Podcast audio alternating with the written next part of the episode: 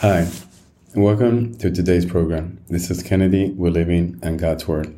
Today we're going to be reading Job chapter 12 from the Jesus Bible NIV edition, review key takeaways, and end our session with a prayer. Then Job replied, Doubtless you are the only people who matter, and wisdom will die with you. But I have a mind as well as you. I'm not inferior to you. Who does not know all these things? I have become a laughing stock to my friends. Though I called on God, and he answered, a mere laughing stock, the righteous and blameless. Those who are at ease have contempt for misfortune. As the fate of those whose feet are slipping, the tents of marauders are undisturbed, and those who provoke God are secure, those God has in his hand.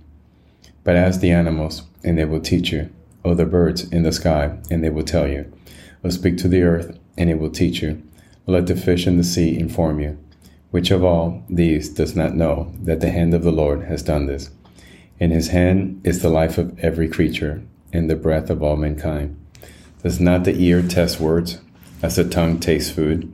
Is not wisdom found among the aged? Does not long life bring understanding?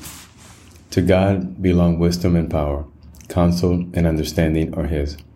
What he tears down cannot be rebuilt those he imprisons cannot be released. If he holds back the waters, is drought. If he lets them loose, they devastate the land. To him belongs strength and insight. But deceived and deceiver are his. He leads rulers away stripped and makes fools of judges. He takes off the shackles put on by kings and ties a lion cloth around their waist.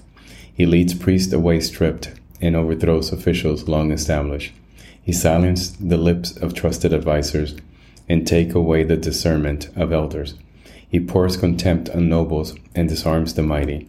He reveals the deep thing of darkness and brings utter darkness into the light. He makes nations great and destroys them. He enlarges nations and disperses them. He deprives the leaders of the earth of their reason. He makes them wander in a trackless waste. They grope in darkness with no light. He makes them stagger like drunkards. This is the end of Job chapter 12. So here again we see Job responding, trying to justify himself and claiming again that he's blame, blameless and innocent.